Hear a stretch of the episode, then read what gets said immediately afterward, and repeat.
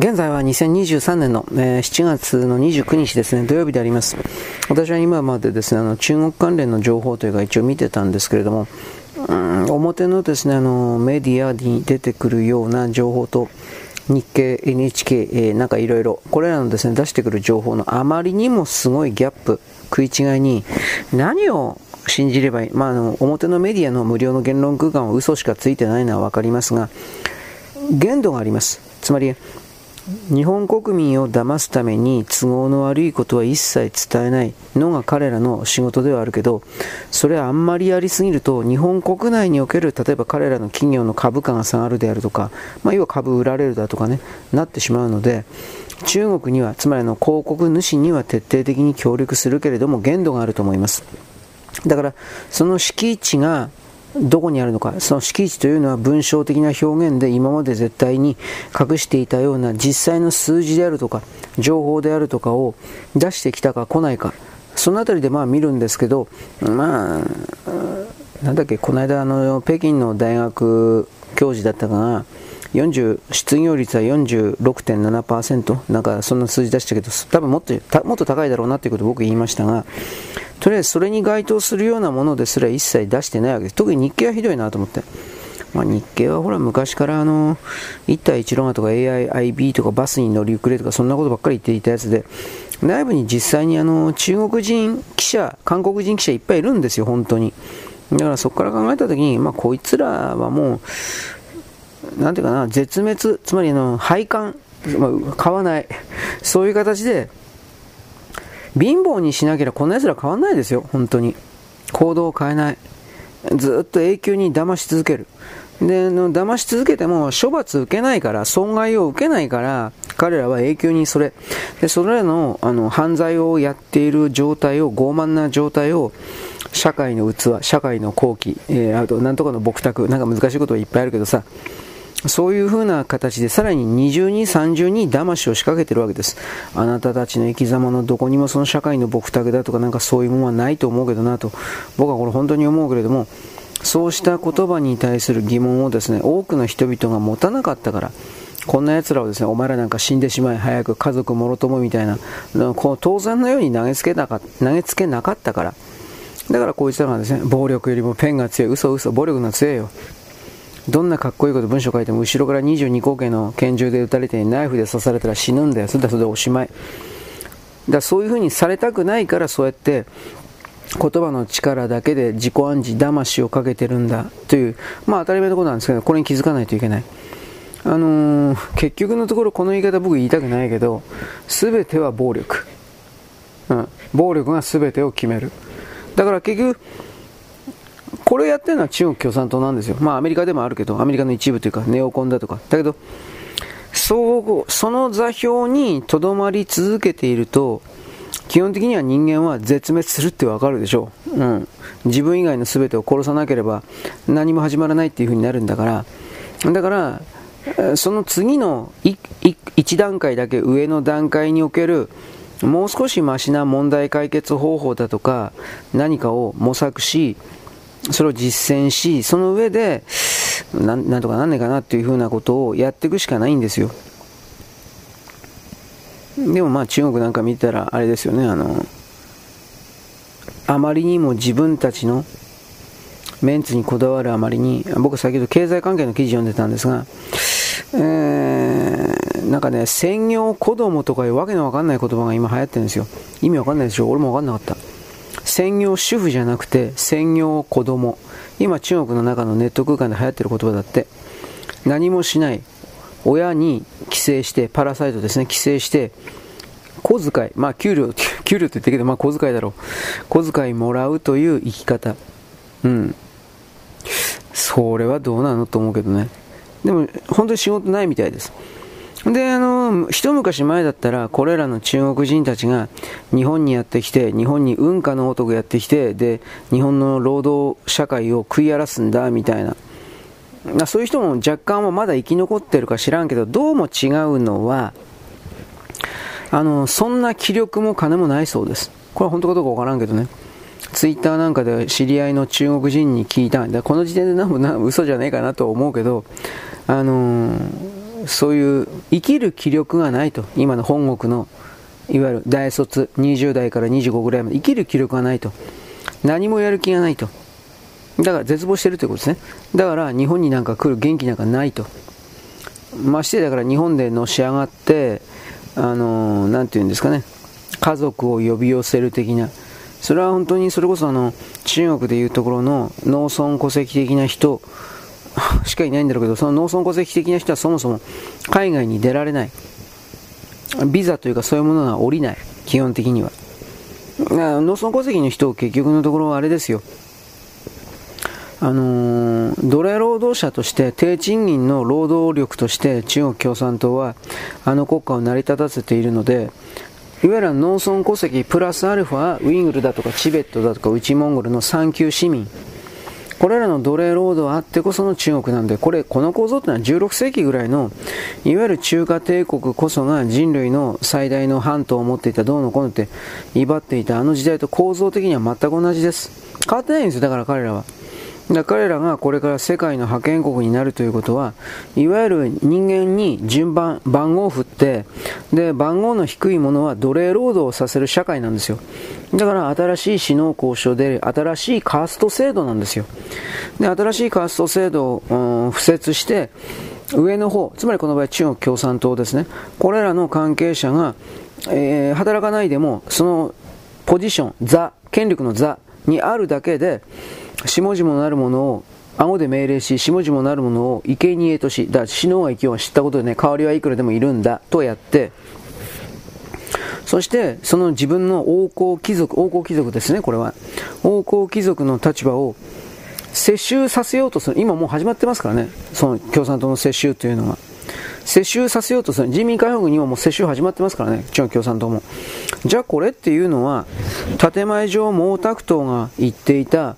いわゆる世襲とか、それらの階級打破だとか、かっこいいこと言っていたことと、ね、これ嘘ついたことになりますよね、なってるんだけど、中国人は表変するので、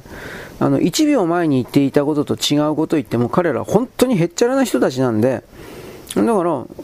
いや、そんなこと、そんなこと言ってないある、あるよ。なんてことさえ言わないで。だからどうした？あ？殺すぞ、お前。こ、こんなもんです。あ、怖いよ。ということなんで、まあ、原理原則がないということは分かってたけど、ちょっと待ってね。あら？えー、っと、すみません。あの、作業中なんで。だから、本当ひどいなと思って。そういうものが人類世界で広がってスタンダード派遣国家になる。まあ確かにこれ好き嫌いじゃないんですよ。どれだけ俺が嫌だ嫌だっつったって、アメリカとかそれ以外の他の全ての国家が、まあグリード、強欲の末に、うん自分たちの国の形を今本当に破壊しようとしていて、いやーね、どうにもならんな、それじゃ、まあ、こんなこと言っちゃいかんのだけどね、本当諦めちゃいかんのだけど、でも米国がとにかくそういう社会主義的な考え方に毒されてしまっている状態で、これ本当にカバーできんのかな。つまり中国が上がってくるっていうことを抑え込むことなんかできるかなっていうふうな、僕はそういう感じで一応見てます。まあ前にも言いましたけど、中国は、ペトロ人民元という石油の支払い代金決済を人民元、ドルから人民元に切り替えるということにさえ成功すれば、全部勝つと思ってるので、他のことは今この瞬間負けていても、こういうふうに言うんですよ。負けているように見えるだけだと。だから、おそらくそれで全て工作してるとかやってるので、で、逆の意味で言ったらペトロ人民元というものが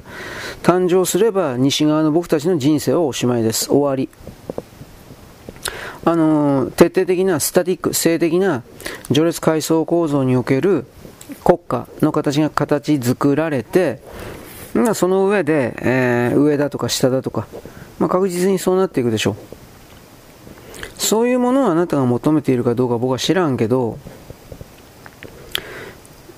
そういう世界に未来はないなということは直感としてわからないですかね。こういう言葉を使います。で、まあ、とにかくその中国の中で、えー、っとね、あまりにもその仕事がない。なでもちょっと俺本当おかしいね。なんでこんな仕事ねえのかなと思って。農業開発と鉱山開発ぐらいは普通あるんだけど、農業開発は、まあちょっと難しいっていうのは僕にもわかるんですよ。なぜならば、中国は、あの、工作可能な、つまり田んぼ畑に可能な地面を全部ビル建てちゃったから、残ってるのはほとんど砂漠ばっかりなんですよ。そうしたですね、あの、農地はないか知らんけど、鉱山開発か、石炭ね、特にね。そういうところはいつも今でも人が足りないから、多分、全く仕事がゼロってことは多分ないはずなんだけどなと一応は言います。ただそれでも、何だったかな。あの、大卒の方々って、まあ、中国人がそうだということにもなるんだけど、あの、やたらプライド高いんで、だからそういうね、下々がやるような仕事というものがやっぱりそのやりたくないっていう風な多分それがあるんじゃないかなという気がします。だから本当はもっともっとレベルを下げたら、えー、どうなのかな？その大卒とか院生になれなかった人がえー、っと何ていうか配達、いわゆるウーバー、ウーバーウィーツだったっけ？ウーバーイーツだったっけ？あんな感じの配達のアルバイトなんだけどやって、で、その配達アルバイトの客の取り合いをしてるみたいなツイート、これどっからどこ本当なのかなと思うけど、歩合制なんでしょうね、きっとね。うん。だから、客の取り合いをしてるっていうのは分からんではないけど、そういうことを踏まえて、これどこからどこまで信じていいのかな。つまり、ね、日系の側がね、あのー、信じるんだったら、まだ中国は全体として、8割、9割、9割は大げさか、でも8割ぐらいは全然大丈夫で、今、わーわー言ってるのは1割か1割に、1割にも満たないような人々が、まあ、1000万人なんていうのは中国からすりゃ、いや、大変だと思うけどな、大卒分ね、大卒版大卒で1000万人ぐらいだったか。1000万人の半分が仕事がないから500万人が仕事がないっていうだけだからその公式の情報なら、うん、だから500万人ぐらい全然大したことないよと。見るべきなのか。それらの仕事がないという状態ががもちろん学生だけではなくてあらゆる業種産業に多岐に広範囲にわたっていてあの報道には出てないけど例えば304050代のお父っちゃんお母ちゃんたちがやっぱどんどんクビになっていて、うん、蓄えで生きてるだとかまあでもそこまではいかんとは思うんだけどどうなんだろうな。まあ、どっちにしろ今の中国人というのは天安門にせよ香港にせよ完全に虚勢されてしまったんであの中国政府に反抗する反乱するなんてことは僕はないと思います。ちょっと前に武漢肺肉白神革命だったっけ？白紙革命。そういうものが一応演出されたけどあれも半分以上が完成のデモ、中国共産党政府が習近平政権に逆らうような勢力を、つまり江沢民勢力の側をあぶり出すために政府の側から仕掛けたもんだろうなという見方が僕はしてるので、なんでかといえば、あの一番最初に起きたのが、確かこれ清華大学じゃなかったかな。清華大学っていうのは習近平主席の母校なんで、うー、まあ、習近平主席の母校で一番最初に率先して、いわゆるアンチ習近平みたいな白髪、白髪、白紙でも起きるというのはちょっとやっぱ不自然ですね。僕の見方ですよ。いろんな偶然が重なってるだけかもしれんけど。だから、あのー、今回その白髪革命にしても、中国全土でものすごい広い範囲でこれが起きたと言いながら、あの言うほど逮捕者の数多くないんですよ逮捕されてますよ報道されてないだけでだからそこを見た時にどうもなんかねどれだけ本当に情報が歪められて僕たち日本人に伝えられてるのかということをどのレベルまで疑わなくちゃいけないのかっていうことは僕の中の課題であってねいやー弱ったねいろんな意味で。はい。えー、っとね、中国が、あの、今言った中国だけど、グアテマラ、南米にグアテマラという国があります。北米大陸と南米大陸、まあ大陸じゃないけど、大陸をつなぐあの細長いところあるでしょへそのみたいな細長いところ。あの辺にあるあの場所なんですけど、グアテマラという。そこのグアテマラの大統領にあらゆる経済開発見込みというかそうしたものをですねあの提供する代わりにグアテマラってあの台湾と国交を持ってるんですよで中国は国交断絶しろと言ってるんですよ早い話が。この間ホンジュラスだったか？どこだったかそれが金で台湾を売り渡したというか。でもこれ本当のことは台湾から断交したんであってホンジュラスからじゃないんですよ。金欲しいからっていうことで。なんでそこから考えた時にあのー、中国もある意味こうメンツだけでやっぱ動いてるところあるなっていうのは当然あるんですけどその非合理な態度を本当はやめて取るべきところは取るみたいなことをやればまだ彼らの国は持つと思うんだけど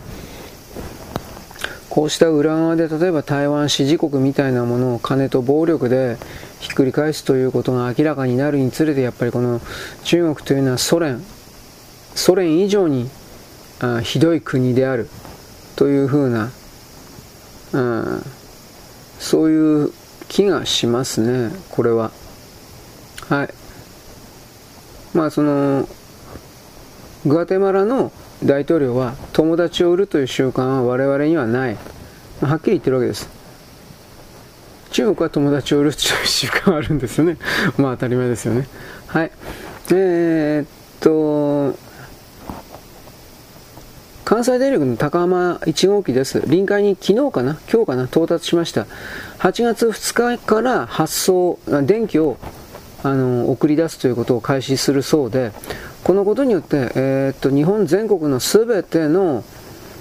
あの、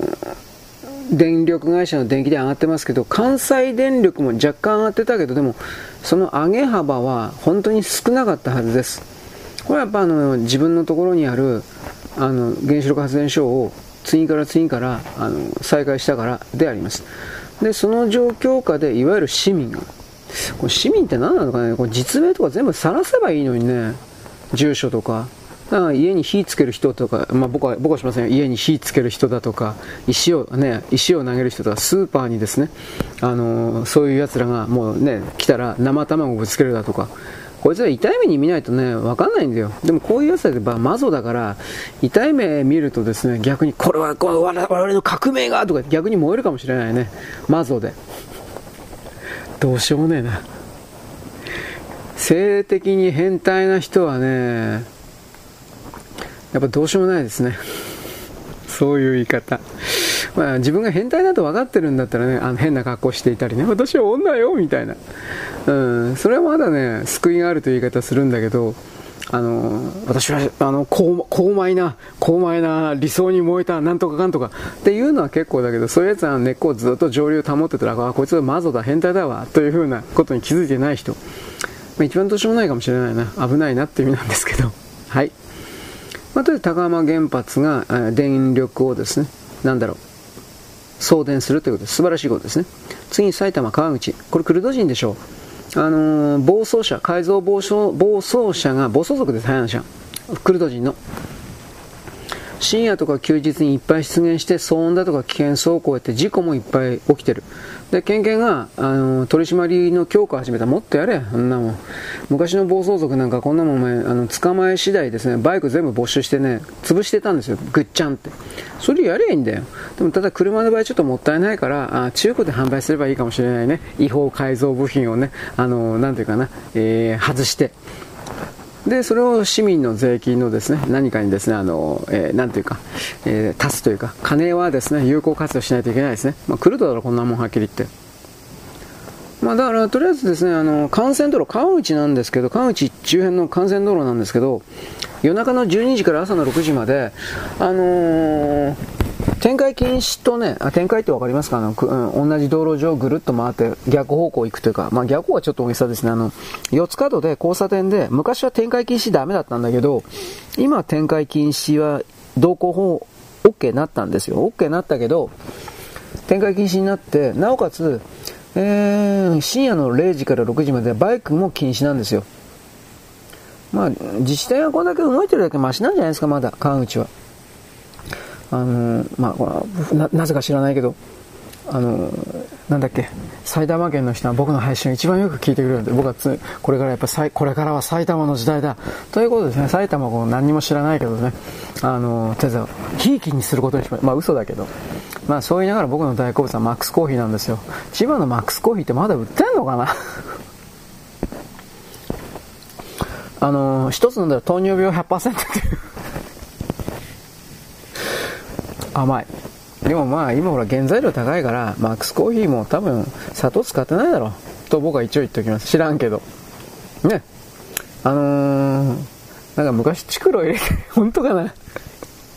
チクロを入れたそうです。チクロといっても知らない人がいると思うので検索してみてください、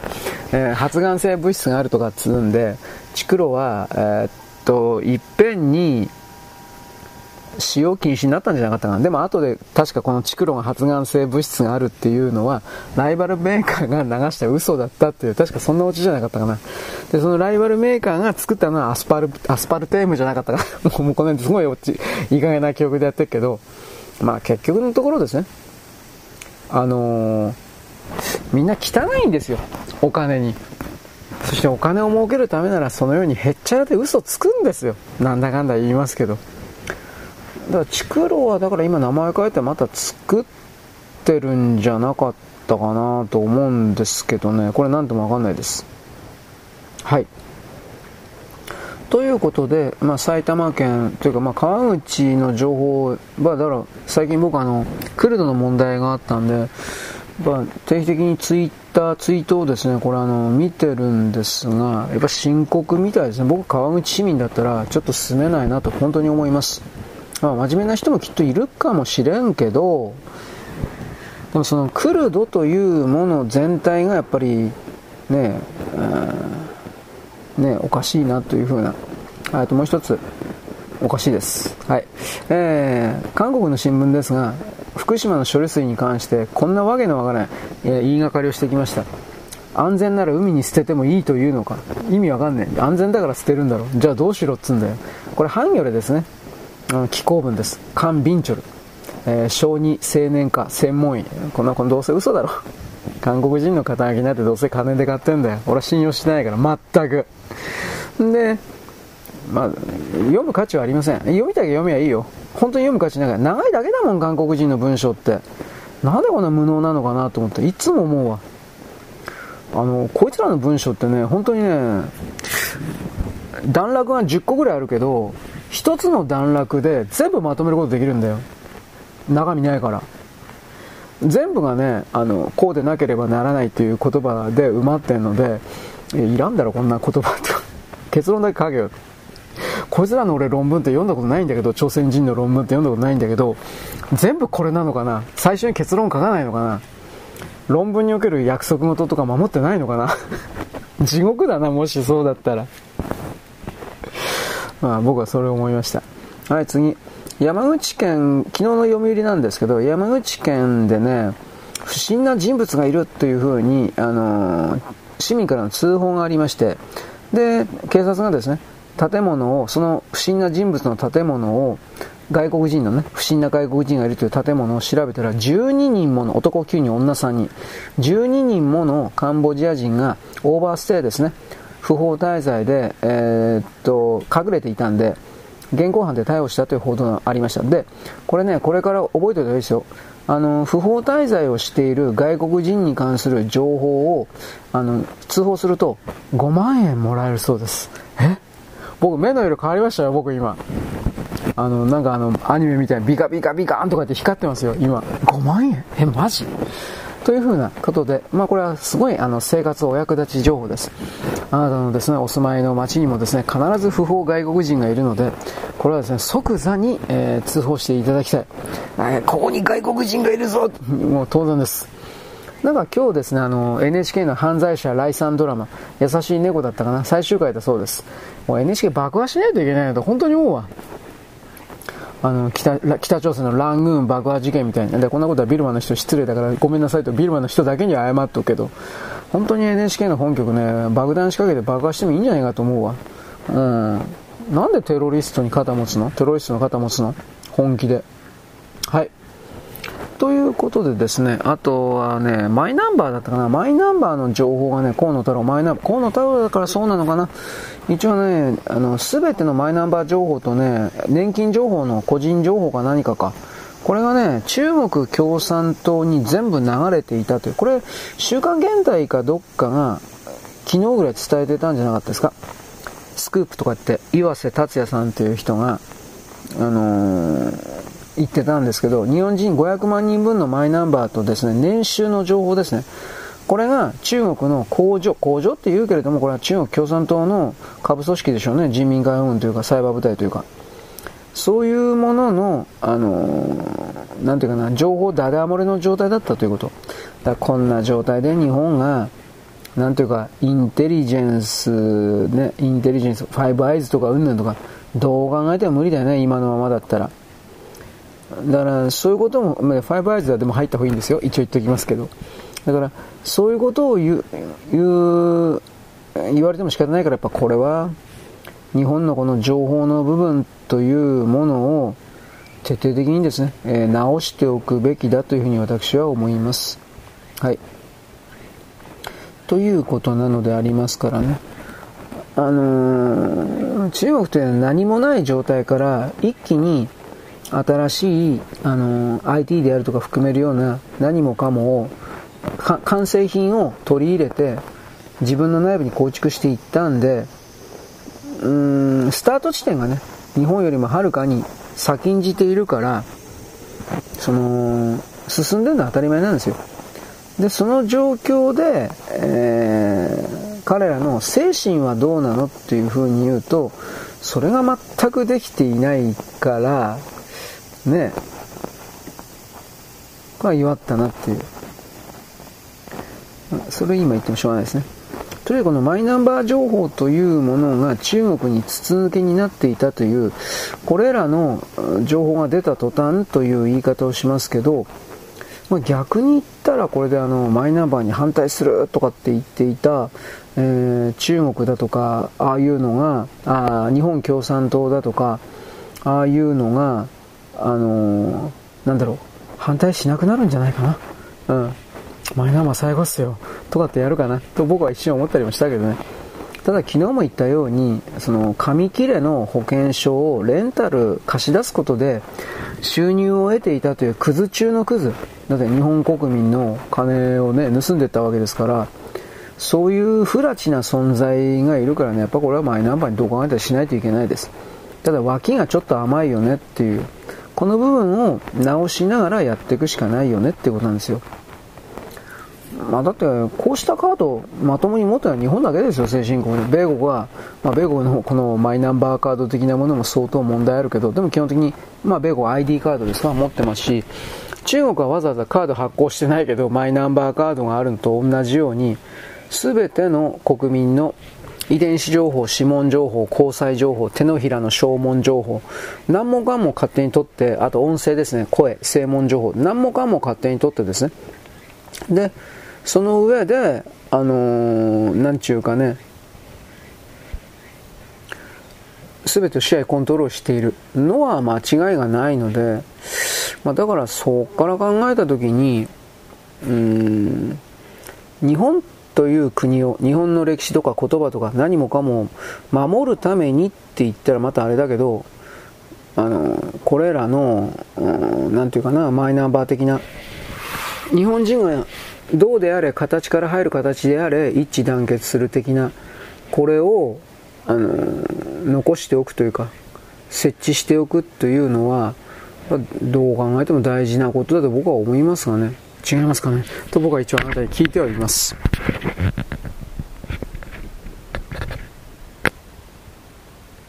はい、場所変わっております。えー、えー、とね、ビッグモーターの関係もちょっと言っておきます。えっ、ー、と、昨日かどっかでですね、ビッグモーターのいくつかの店舗に、えー、警察が立ち入り調査というか入ったという。で、えっ、と、FNN だったかな？これが、えっ、と、実際の調査の1時間ほど前に、え立ち入り調査に入りますとリークしたみたいな、それが風なほどあったんですが、どうですかね、ビッグモーターの側にも抜き打ちじゃなくて、うん、今日ここ、どこそこの店に調査が入るだとか、うんぬんだとか、多分それは分かってたような気もしますけどね。ただまあ、どっちにして入ったと。で、そのことでいろいろ分かったんだけど、あの、街路樹だけの問題ではなくて、えー、例えば名古屋だったら、あ建物の、うん、10%とか、まあ、実際のパーセンテージ僕知らないけど、建物の10%とか何パーセントとかを緑地化しないといけない、つまり芝生とかね、そういうものを植えなくてはいけないと決まってるんですが、ビッグモーターの、各店舗における緑地の部分がいつの間にか全部削られて、で、えー、っと、そこがね、勝手に駐車場になっていた。つまり駐車場のスペースを増やしていたということなんですが、とりあえずその緑地化の部分をすべて、えー、枯葉材みたいなものも書いて、名古屋市にバレないうちにアスパルトを拡張したということ一つ。で、えー、っと、街路樹か。街路樹に関してもどうやら、僕は詳細は知らなかったけど、街路樹があると、ビッグモーターの展示している車とか、それ見えないでしょ見えづらいでしょだからどうやら、その、本部から、このビッグモーターすべての店舗の街路樹を、まあ、枯らせというか、まあ、枯らせと、まあそうだと思いますよ。枯らせという命令が来たんだと思います。で、あの除草剤を除草剤で街路樹ってそんな枯れると思わないから除草剤よりもさらに毒素の強い何かを撒いたんじゃないかなと思うけど僕はこの辺は専門じゃないから分からんけど静岡市は自分のところにあるそうした疑いのある店舗の土壌をつまりあの枯れている街路樹のところの地面の泥をですね、一応採取したそうです。証拠保全として。ただし僕昨日、おととい言ったけど、そんなものがずっと残留するかなというふうな、なんともわかんない。まあでも今の科学的手法というもので、えー、検索というか調べれば、分子単位とか、あの辺のレベルで、まいたとかまかないとかっていうことが一発で証拠で出るのかもしれないなと思ったんで、まあこれはちょっとわからんところです。で、とにもかくにも法令違反の山だったということは、まあもちろんそのお客さんから預かった車をわざとぶっ壊して、で、あの、余計に修理代を要求するだとか、車両保険的なものをですね、詐欺をなんとか提出するだとか、だからこの辺にやっぱり明らかに損保ジャパンの関係者がたくさん出向していたそうなんで、これは関係していないと見るのがおかしいでしょう。関係していたでしょう。どう考えたって。ということは、それは、うん、普通に考えれば、業、業界上げてっていう言葉なの、うん、の犯罪ということになりますから、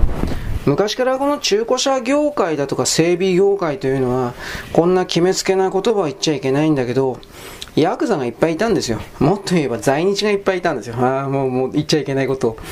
だ、在日経営の中古車屋とか、在日経営の、あのー、整備会社って、まあ今でも、名前そんなね表に出してないけどいっぱいありますよ。だからそれらの全てがね僕犯罪者であるとかそんなことは言わんよ。真面目にやってる人の方が明らかに多いと思うんですけどそういう人たちが、えー、輸入代理店やってたり会社の会社の輸入代理店やってたりあと、そういう業界が、いわゆるなんとかさんという有名なですね、自動車評論家にヨーロッパ車は最高だよ日本車よりもヨーロッパ車だみたいなことを書かせて、で、ヨーロッパ車のその時の各種代理店をやっていたのは誰かというと、大体は在日だったんですよ。まあ、これ、この領域にブラックもいたっていう人もいるんですが、僕はそこまで詳しく知らんので、右から左に物を回す商売には大体、えー、中国人、朝鮮人がいます。まあ、ものすごい乱暴な理解で言うけどね。彼らは何も作れないから、昔から。右にあるものを左に持ってくるだけで利幅を、差額を抜き取るというだけで生きてきた人たちだから、まあ、それはね、わかるんですよ。中古車販売に彼らがいっぱいいるっていうのは。だけど、今では多分代替わりだいぶしてるだし、その整備会社とか中古車ディーラーから、そこからパチンコ屋にトラブル、ななんでそこでパチンコ屋行くのかよくわからんけど、なんかそんないろんなそういう、多分これ民団とか総連とかそういうところの指導によって、命令によってそんなことしたのかなと思うけど、そういうジョブチェンジしてる在日も結構いたんですよ。だこの辺りは僕はそんなに詳しく知らないんだけど、まあ、知りたい人はあなたのお近くの在日に聞いてください。まあ、教えてくれないと思うけどね。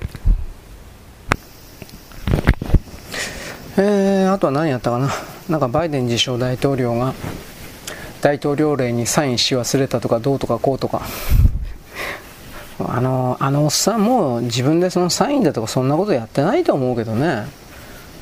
大統領の執務室にももういないっていうのはこれはアメリカ人なんかみんな言い出してるんだけど。我々アメリカ国民に、え伝えられるようなバイデンの映像とかあれはもうもはやスタジオセットで撮ってるやつだっていうふうにだいぶその多数派になってますねこの意見の方が。だからそういうさ国民と向かい合わない政治というものをずっとやり続けていくと政治不信というところから来るところの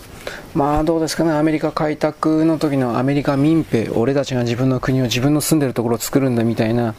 パイオニアスピリット的なアメリカ人に戻れたら大したもんだなと思うけど、なんかそれすらもないような気もしますね。特にあの、黒人たちの全部ではないけど黒人たちの福祉漬け福神漬けとも言うんですけど福祉漬け。働かない金くれ僕たちはかわいそうな人永久に金よこせみたいな、まあ、自称バイデン政権はこれやりすぎてで内部の通貨危機を含めるあらゆる不具合を呼び寄せてるわけですが、まあ、その血吹きをですね、えー、イエレンがやってますね。あの金利上げで5.75だったっけ？もうすぐ6いくでしょ。でさすがにそのことを受けて上田さんでよかったかな。昨日おとといぐらいで日本の日銀の規制,、えー、規制緩和じゃなかった。金融緩和を修正するっていうふうな1%をめどに、えー、金利を上げるという。これはでも1%で済まなくなるような気もするけどね。でも今やらんかったら今度は逆に極端な円安を呼び込んでその極端な円安につまり1ドル180円とか200円とかそれに日本の産業がまだ対応できてないからまあ、時間を稼ぎたいとかそういうのあるんじゃないかなという気はするけどこれはそれこそあなたの方が金融にちょっと待ってね詳しいでしょうから気になる人は調べてもらえばいいですけれど全ての世界があの未来の利益を先取りしてきたのが現今の姿ではありますがその先取りした付け払いというかそれの未来に置いてあった利益というかストック予備在庫そうしたものがなくなりつつあるのが今という世界なのかななんてことを僕は漠然とイメージします。本当はそこで終わっちゃダメなんだけどね。ということであんまり未来は明るくない明るくないとかで否定的なこと言うのは本当は絶対良くないんだけどでもそんなに言うほどバラ色じゃないんじゃないかなっていうのは言ってもいいんでしょうね。その中で自分及びこの場合家族を含めてもいいけどそれらの安定的な幸せな暮らしという言葉を使うけどそれを獲得するにはどうすればいいのかということをそれぞれの人々が真面目に考えて行動に移すというかそうしたことが求められてるんじゃないかなという気はします。いや、動か、動きたくなかったら動かなくてもいいですよ。一方的に貧乏になっていくだけで、それは嫌でしょということを僕言うわけです。はい、よろしく。ごきげんよう。現在は2023年の7月の29かな、29のですね、土曜日であります。私はですね、このボイストレックというかですね、まあメモリーコ、えー、なんだっけ、ボイスレコーダーか、こう使っておるんですが、そこに使ってる電池です。電池、N ループですね。あなたは N ループ使ったことあると思いますが、便利ですね。何回も充電してですね、えー、なんだろう、電池変わんで、まあぶっちゃければ。で、そのことにおいてもですね、明確に中国製と日本製の違いというものがあり、これを作っているパナソニックというのは安売り品、N ループの安物品品は中国の工場で作っており高級品というか容量の大きいやつは日本で作ってるとかそんなイメージです。であの中国製って書いてあるやつは値段が3割ぐらいに3割ぐらいかな。安いんですが4本で4本で1200300円だったかな。なんかそんなもんだと思うんですけど高いやつは容量がねちょっとだけ大きいんですけど減りにくいんですよ。電池の減りが遅いんですよ。でそれは4本で1500600円。もうちょっと高かったかな。まあでもそれぐらいです。で高い方がなんだかってつまり日本製の方がなんだかんだでやっぱ使い勝手いいです。減りにくいから。だから安いやつはまあ正直ホームセンターなんかで売ってるやつで僕が使ってるのもその安いのと高いのと並行してるんですがえー、っとですね安いやつはお試し版なんかっていう形でよく売ってますね。で、確かにお試し版なんですよ。本当にそんな程度のもんなんですが。うん、何言いたいかというと、やっぱナショナル、パナソニックは自分のところの高度な根幹的な最先端の部分はできるだけ中国には渡さないようにしてるんだろうなということがなんとなく伺えますでもう一つ言えば昔エネループというのは山陽が作ってました一番最初に作ったのは山陽ですで山陽の電池部門というのは非常に優れていたんですがこれがどんどんですねハイアールに無理やり買わされていった民主党政権の時じゃなかったかな？どうだったかな？山陽の社員がどんどんとハイアールの社員になったわけです。でハイアールという、うん、メーカーがいきなり性能が良くなったのは中身は全部山陽の社員だからです。はっきり言えば。あとはテレビで言ったら東芝はテレビの部門を中国のハイセンスっていうメーカーに、ハイセンスっていう名前もどうかなと思うけど、まあメーカーに言って、ハイセンスというメーカー最高だよとか言うけど、僕テレビ見ないから、まあどうでもいいんだけど、で、まあ置いといて、そういうことでね、あの、自国の中での根幹的な最先端な技術はやっぱり自分のところの地元に置いておきたいというのがどの国の企業もそうであり、ここからなんですが、台湾の TSMC、半導体の偉いとこ、すごいとこ、これが1.4ナノメートルの、まあ、1.4ナノっていうけど事実上2、2ですね、セカンド、2ナノメートルの回路幅の小さいやつを2025年からあとあと2年後から台湾で製造するみたいなことを言ってます。だから今こう研究開発してる最中ということですね。で製造ラインを2025年までに、えー、作っておいて2025年からはこの2ナノメートルのやつを販売するということ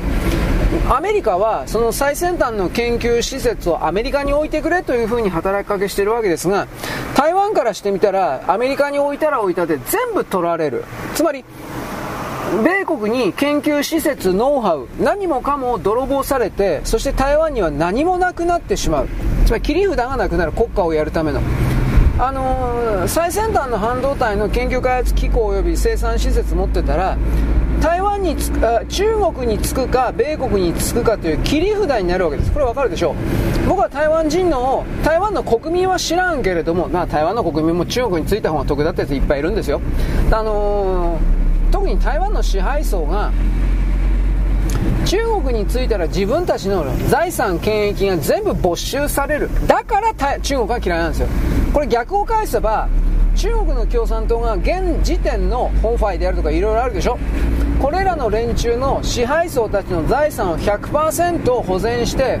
中国共産党の党員と全く同じ扱いにするという絶対的な約束しかし約束したってあの守らないということを台湾人は知っているからこそ中国共産党の支配下には入りたくないって言ってるんですよ。中国人は自分たちこそが表変する変わるという裏切るということをみんな知ってるので台湾人自身も。だってあれだ中国人だもん。知ってんので中国共産党で約束したって約束は守られないということの絶対的確信があるので、あなたたちの財産守りますよ。ってやったところで何も嘘に決まってんだろバカ。誰が信じるかお前死ね死ねみたいな。こんな風な気持ちなんですよ。こいつは間違いなく。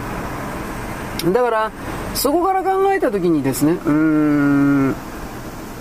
まあ、過激費なんだろうなと思うけど、ただね、ただね、ただね、中国共産党が戦争状態というか米中のあの対立構造が強くなっていくんだったら、えー、半導体が入ってこなくなるんだったら中国共産党は台湾の TSMC 工場を接収奪ってしまえと。我々はね海を越えて船お船さんが海を越えて台湾をうんなんだろう占領するんだ。そんな力は台湾あ中国にはまだないから大丈夫なんだみたいなちょろいこと言ってる人がいます。バカ野郎空挺部隊を使われて特殊部隊を使われて工場だけをですね一気に抑えられたらどうすんだよ。そういうことはですね実はありえるから無料の言論空間には出てないんですよ。ありえるから。友人における空挺部隊の吸収で、えー、TSMC の工場施設関係者人質に取っちゃうんです。まあそれはっきり強奪してるのは全く同じだけど中国がいざとなったらそれへっちゃらでやるんですよ。テロリスト国家だから。86軍というものを調べろよ。ネトウヨとかレーシストとか言う前に。何にも知らないやつがですねネトヨレーシストと言えというふうに中国人朝鮮人韓国人から台本を渡されてそうだそうだとか言ってるお前たちもあの日本共産党を支持するようなくるくるバーの知恵遅れの老人と同じような運命をたどりたいのかこのクズめというようなこと僕はいつも言うんだけどだから僕は人気ないんですねいつも バカ。まあ俺バカなんだからいいいいんだけど。ということでね、あの、いろいろございますが、この台湾の工場を、TSMC の工場を中国に取られるくらいなら、これは爆破、爆撃、ミサイル攻撃して完全に破壊するんだという計画も、公然と語られ出している。公然と語られ出しているということは、もうそういう作戦計画が出来上がっているということです。軍事の世界においてはそういうの常識ない。あの、表の言論空間にそういうものが出るということは、えー、計画そのものはもうできてるんだと。で、それを中国に知らせるために台湾の支配層、中国に裏切ろうとする支配層に知らせるためにわざと言ってるだけであって、攻撃計画と準備はもうできてます。というか今の現行の、あのー、台湾だったらそれはできると思います。普通の常識で。それは簡単、あの、B1 爆撃ミサイルとかいろいろあるけどさ、うん、ミサイル攻撃、本気で米国がそのミサイル攻撃を TSMC の工場に仕掛けた場合においては、それは全て爆破できると僕は思います。だから、あんまりね、軍事力大きくも小さくも見ちゃいかんのですよ。いつも言うけど。中国人は金でしか動きません。次は命です。まあ、金が先か命が先かだ。それだけです。だから、利益のある方、得のする方にしかつきません。台湾人は。今は彼ら西側にいるのは自由だうんそうじゃないんですよ。金と命が保証されるからなんですよ。ただそれだけ。あのだから命というの場合はこの場合さらに因数分解で上流まで登っていくと彼らの場合においては、えー、一族だとか祖先だとかそういうもトライブですね。これを守るんだっていう風な概念も当然入ってきます。でもう一つは現世の今この瞬間の金金金。マネーマネーマネー。です浜田省吾の歌じゃないか。このマネービッグマネーを叩きつけてやる。危ないですね。ジャスラック的に危ないですね。ビッグマネーを叩きつけるそうですあの歌の主人公もなんかあんまり救われないなと思うんだけどね、前にも言いましたね。恋人だと思ってた女がですね、付き合ってですね、性行為もまあやりまくってた女がですね、えー、金持ちの男と街出てっちゃったという。でも多分その女もですね、多分捨てられると思いますよ。浜田省吾の詩のね、人物であれば。あ、お前の体には飽きたんだよ。これでおしまいです。はあ、なんて辛い、なんて厳しいんだろう。まあ、女はね、僕はよく言うパッツンパッツンでなければと言うけどね、パッツンパッツンの女もね、すぐ飽きられるんですよ。はっきり言いますが。うん。とは言いながらですね、ああ、飽きないわ、いや、エロいわ、ああ、気持ちいいよ。こういう女もいるんで、ああ、弱ったな、どうしよう。まあ、この配信を聞いてるようなあなたはそういう女じゃないから別にどうでもいいけど、あ、侮辱してますね、侮辱してますね、女は侮辱してますね。まあいいんだけど、いいんですよ。どうせ合わないから。会ったところでやらせてくれるわけじゃないだろお前。とここういうことまで言うから僕は。でやらせてあげるわっつったら僕逃げますんで。すいません。ただほど怖いものはないので。あなた病気持ってますね。僕に移そうと思ってるんでしょう。僕のチンチンを溶かそうと思ってるんでしょう。私はその時は食わないよ。僕の友達でチンチンが溶けそうになったらひどい奴がいるんだ。ペニシリンあペニシリンだったかな。抗生物質を何本もチンチンに打って打つたびごとに地獄の思いをしたんですそんな話を聞かせたら僕は僕はトトルルルルルというふうに興奮します別の意味で。チンチンにね注射打ったそうです。本当に痛かったそうです。打った後もです。ね痛いよ死んじゃうよ痛いよ泣きわめいたそうです。ざまあ。もう僕は僕はそのチンチン突っ込んで快楽をですね追い求めるハンターみたいなやつが大嫌いです。ということで、えー、ざまあみやがれ。ということで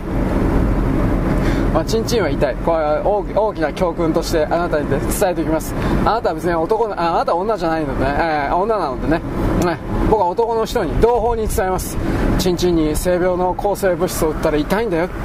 本当に地獄の苦しみなんだよ。まあ場合によって なんか種類によって違うそうだけどね。多分それ本当に痛かった、えー、とてつもない重症の重症患者向けのチンチン用の抗生物質の注射だったに違いない。なんてことは僕は思うけどまあ知ったこっちゃございません。はい。というわけで中国人はすぐ表変するしすぐ裏切ります。それが彼らの本性だからですという言い方をせざるを得ない。だからそこから考えた時に台湾もいつまでも西側のなんていうか仲間だよ僕たちなんてことを考えるのはバカはです。即座に裏切られますよということを言います。まあ、その朝鮮人も中国人も台湾人も博打が大好きです。気の狂ったほど博打が大好きです。そういう人種というのはやっぱそういう刹那的に物事を考えるんだろうなと思って。なだってあの彼らはまず精神世界的なあの、えー、っと輪廻転生的なそういうものをですね信じないんで全く、まあ、それは彼らの中から宗教が禁止されたんで基本的には。だからえー、その概念何一つ持たないんで、今この瞬間、金金金、マネーマネー、まあ、叩きつけてやる。だからこれなんですよ。浜田省吾なんですよ。えー、僕の言ってるですね、この浜田省吾の歌もですね、わかんない人はどっかで検索すれば必ず落ちてるので、聞きたいけ聞きゃいいです。新規臭いんで、非常に、なんか、20年か30年前ぐらいのですね、なんか、朝鮮ドラマみたいな、そんな歌詞になってます。ね。お前も所詮金に支配されるようなクズか。クズの末路はどこも一緒だね。なだかこういうですね、なんか上から目線になってしまいそうな歌詞です。誰かを一方的に傷つけたと思い込んでいたら復讐したと思い込んでいたら結局一番傷ついていたのは自分自身であったということにまあ気づけるやつはまだいいんだろうけど気づけないままですね。満たされないままですね。クソ俺こんなことをしてこれだけしたのに全然なんていうか気持ちよくならない。こういう人はやっぱりいるんですよ。精神的に気持ちよくならないという意味ですがはい。ということなので、えー、なんちゅうかね。何言いたいんだったっけ？あ、まあ TSMC うんぬん。これが、とりあえず2025年から、2セカンドナノメーター、2ナノメーターの、えー、半導体を作るということは、まあある意味、相当にですね、大きな動きとして、アジア圏地域におけるですね、安全保障も全て含めた意味で、えー、ある意味激震ですか、うん、これを起こすんじゃないかなと私は見ます。まあ、25年あと、あと2年で中国がそれぐらいのレベルの半導体作れるから、それ全くないんで、あのー、最初から武力を使うとは思わんけれども、籠絡するというか、工作するというか、必ず何かを仕掛けてくるでしょう。それが、あの、人殺しの形になったり、戦争になったりする。これは絶対にあると思います。まあ、心構えしてくださいという言い方一つですね。まあしかしそれでも未来のことは当たり前なんですけど、誰にもわからないわけです。あの、中国と組んだ方が得か、または全く損になるかというのは台湾自身が決めなくちゃいけないことだというか、極左の方々はもうアメリカの影響力はゼロになるから、台湾はもう確実に中国のものだみたいな今の段階で言葉だけで騙しにかかってますが、彼らにしたところで本当の意味における未来なんかわかるわけないんですよ。どっちに転ぶかなんて。このことをですね、あのー、まあ、極左の方々の読者であるとか、まあ、右も含めたんですよ。あのー判断を自分判断せずに相手がそう言ってるからそうに違いないんだという状態の自分が好きだからそんな風にやってるだけであってそれは未来は分かんないんですよだから何度も言うけどどう転ぶかなんて安倍首相が暗殺されるなんてことを分かっていた人いますか？いないでしょ？それと同じ。戦争だってそうですよ。だからそこから考えた時に、えーどのような状況に転んでもまず我々の日本がどうしていくかとかそういうことなんかそういう感じで物事を考えないといけないと思います。で日本はそれでもですね米国の後押しがあってという言い方ですが半導体のですね開発製造拠点的なものになりつつまああるというか多分それはねなるんですよ。なんでかっていうとね半導体の製造にはものすごい量の水が必要なんです。地下水が。いや海水からも水は作れるけどものすごいコストかかります。それでは採算が合わない。だから地下水が豊富なところに半導体工場が今ポコポコ立つ。北海道がどうだとか東北にも作るんじゃなかったかな。あと北陸のいくつか。ここもですねあのなんか半導体の記事が出てました。水なんですよキーポイントは。半導体の製造工場っていうのは。とにもかで台湾は水がないとこなんですはっきり言っちゃえば。だからそこから考えた時にうどうかな。本当の最先端は台湾は絶対手放さないと思うけど今1.4ナノメートルとかそんなこと言ったけどさ。それでも2番目とか3番目に該当するような工場は中国の圧力というものもあるからどっかに作らざるを得ないというふうになるだろうなと見ます。ただこれもやっぱり地球環境の大きな変化によって変動する可能性が高く先ほどみたいに未来が完全にこうだと確定できる人はいないんですよ。まあでもまあ地下水の大移動的なものはどちらかといえば、えー、人間の知覚能力を超えた変わるとか変わらないのレベルだからまあ大体は安心。つまり水があるという場所は水があるという意味で安心かななんてことは思います。でこういうことを僕見てるとね鳥取だとかさ島根だとか全然人口いないけどあそこねあの水が豊富だとかっていう風にバレちゃうと半導体が「おら行けや!」というような形でドドドドドッとやってくるみたいな。そういう意味における地質調査を各県が多分もうやってんじゃないかなと思います。これなんでこんなこと言うかというと2年前かなえー、っとね地熱発電に関連するような地質調査を手挙げる手挙げないみたいな各地方自治体が手挙げる手挙げないみたいな動きがちらっと出てたんですがそれ本当に地熱発電だと思いますか？僕は違うと思いますよ。地熱発電のそれも当然あるけど地熱発電のそれらの地質調査を調べるということは、まあ、温泉というか蒸気が出るということでしょ？ということはその地域に豊富な地下水脈があるかどうかということを調べるわけです。で今言ったような豊富な地下水脈というのは半導体の製造工場には必須なんですよ。で日本は山国だから基本的に今の気象がそんなに気候が変わらないんだったら雪降る場所なんですよ。雪降るとそれは雪解け水というものが必ず地下に地下水槽というかそういうものを作るんです。基本的にはよ、うん、でそれらが他の国に比べれば多いはずなんです。だけどこういう調査も本格的におそらく日本はやってないんですよ。軍事的な意味における調査が。これを地下地熱発電という言葉に、えー、上手に偽装して僕はあのでもこれ半導体工場関係だろうなというふうに見てるんですがうん、やってる、やり始めてる。これもおそらくは米国の命令とかいろいろあるんじゃないかなというふうにいろいろ見ます。世界は騙し合いです。その騙しの本当の意味を見抜かないといけないということを今回のオチといたします。よろしく。ごきげんよう。現在は2023年の7月のですね、何、えー、っとね、何してたかな。29日ですね、土曜日です。私もですね、暑いのでね、自分何考えてるか時々わかんないけど、意識が飛んじゃいます。あとですね、あの、数秒眠ってしまっていただとか、これはね、原因分かってるんですよ。あの、一応言っときます。そういう風に、あ、急になんでか知んないけど、めちゃくちゃ眠たいっていう時は水飲んでください。あの、水分不足になると、急激な水分不足になると、眠気なのか疲労なのか分かんないけど、あのなていうかな意識を保てなくなります。人の体質にもよるだろうけど。